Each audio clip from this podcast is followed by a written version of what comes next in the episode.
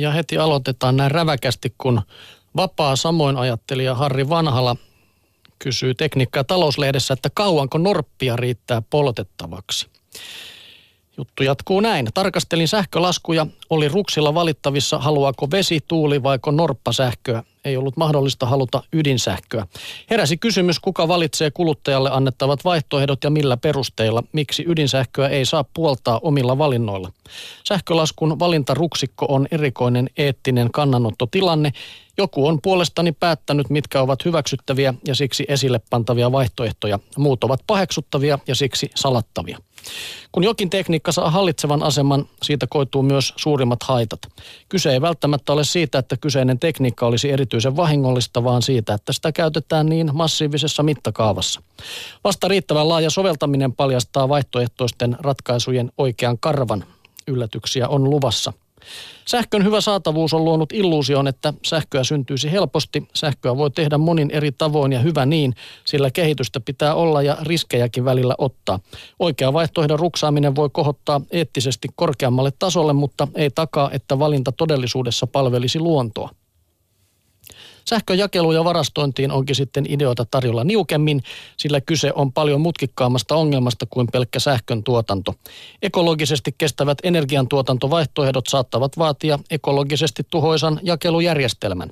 Pitäisikö valintaruuduissa olla pienellä präntättynä, mihin kaikkeen muuhun valinta vaikuttaa?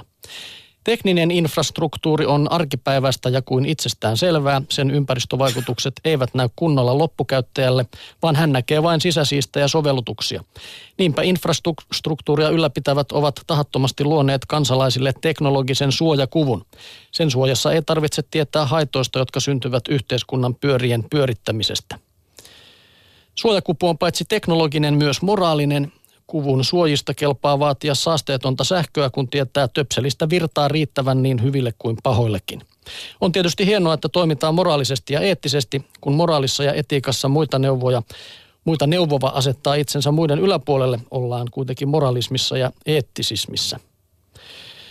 Jonkun on toimitettava energiaa ja se on sottaista puuhaa. Vesisähkö vaatisi lisää patoja ja altaita. Tuulisähkö vaarantaisi ainutlaatuiset kulttuurimaisemat ja merikotkat.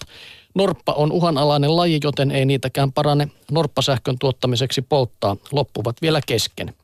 Kannattaa seurata niitä, jotka etsivät totuutta ja kavahtaa niitä, jotka ovat sen löytäneet. Lopettaa tämän kolumninsa Harri Vanhala.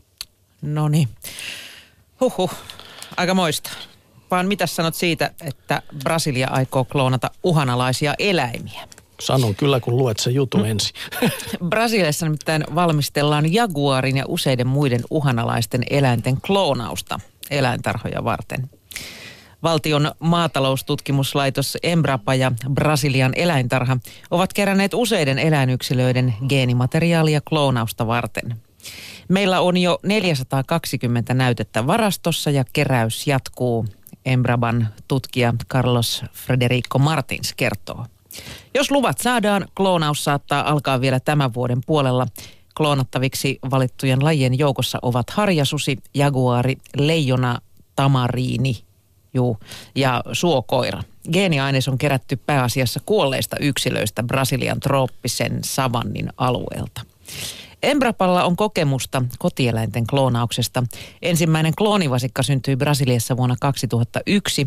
Se eli kymmenvuotiaaksi. Sitten maassa on kloonattu yli sata eläintä. Villieläinklooneja ei ole tarkoitus päästää luontoon, koska ne eivät toisi mitään uutta geeniperimään. Kloonit aiotaan pitää eläintarhassa ja vähentää näin tarvetta pyydystää sinne eläimiä luonnosta, Martins kertoo. Klooneja päästettäisiin luontoon vain äärimmäisissä tapauksissa. Jos jokin laji on aivan sukupuuton partaalla, voimme yrittää vahvistaa sen kantaa kloonien avulla.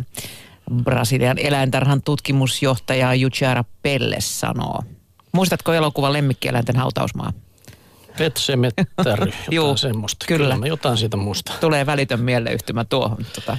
niin, toi nyt on vähän semmoista. Ajatushan on kaunis, totta kai. On, mutta kun niitä on kuitenkin niitä lajeja kuollut sukupuuttoon niin kuin tämän maailman olemassaolon aikana hirveä määrä, että – että onko se nyt sitten niin kauheata, jos niitä aina, jos vaikka suokoira nyt sitten häviää. Mutta ehkä se jonkun mielestä on. Niin. Mennään sitten korkeisiin rakennuksiin. Kuntalehdessä kirjoitetaan, kuinka pilvenpiirtäjiä ihailevilla ja korkeista taloista haaveilevilla on toivoa, jos kaupunkisosiologi Pasi Mäenpään ajatukset käyvät toteen.